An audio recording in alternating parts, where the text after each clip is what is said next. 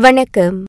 வரும் இருபத்தைந்தாம் தேதி அனுசரிக்கப்படும் தைப்பூச திருநாளை முன்னிட்டு இரு நாட்களுக்கு கேடிஎம் எனப்படும் கம்ப்யூட்டர் ரயில் சேவை இலவசம். இந்த இலவச ரயில் சேவையை ஜனவரி இருபத்தி நான்காம் தேதி நள்ளிரவு பன்னிரண்டு மணி தொடங்கி ஜனவரி இருபத்தைந்து இரவு மணி பதினொன்று ஐம்பத்தொன்பது வரை கில்லான் பள்ளத்தாக்கில் உள்ள மக்கள் பயன்படுத்தலாம். தைப்பூசத்தை முன்னிட்டு அரசாங்கம் இலவச கம்யூட்டர் ரயில் சேவையை வழங்குவது இதுவே முதல் முறை என போக்குவரத்து அமைச்சு தெரிவித்துள்ளது. தைப்பூசத்தன்று நிலவும் சாலை போக்குவரத்து நெரிசலை குறைக்கவும் பத்துமலைக்கு செல்லும் பக்தர்களுக்கு பயனளிக்கும் வகையிலும் அம்முயற்சியை கேடிஎம்பி எடுத்துள்ளதாக அமைச்சு விளக்கியது. இவ்வேளையில் தைப்பூசத்தை முன்னிட்டு ஜனவரி இருபத்தி மூன்றாம் தேதி தொடங்கி ஜனவரி இருபத்தாறு வரை நான்கு நாட்களுக்கு குறிப்பிட்ட இடங்களுக்கு இடைவிடாத கூடுதல் கேடிஎம் ரயில் சேவை வழங்கப்படவிருப்பதாகவும் போக்குவரத்து அமைச்சு அறிவித்துள்ளது. அந்த நான்கு நாட்களில் கில்லான் பள்ளத்தாக்கில் சுமார் இரண்டு லட்சத்து ஐம்பதாயிரம் பயணிகள் ரயில் சேவையை பயன்படுத்துவர் என கணிக்கப்பட்டுள்ளது.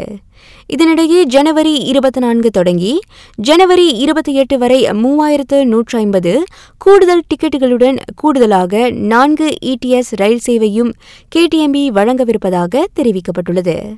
படவத்திலிருந்து கேல் சென்ட்ரலுக்கான இருவழி பயணத்தையும் பாடாங் பசாரிலிருந்து கேல் சென்ட்ரலுக்கான இருவழி பயணத்தையும் அது உட்படுத்தியிருக்கும். இக்கூடுதல் ரயில் சேவைகளுக்கான பயண டிக்கெட் விற்பனை நாளை மதியம் முதல் தொடங்குகிறது.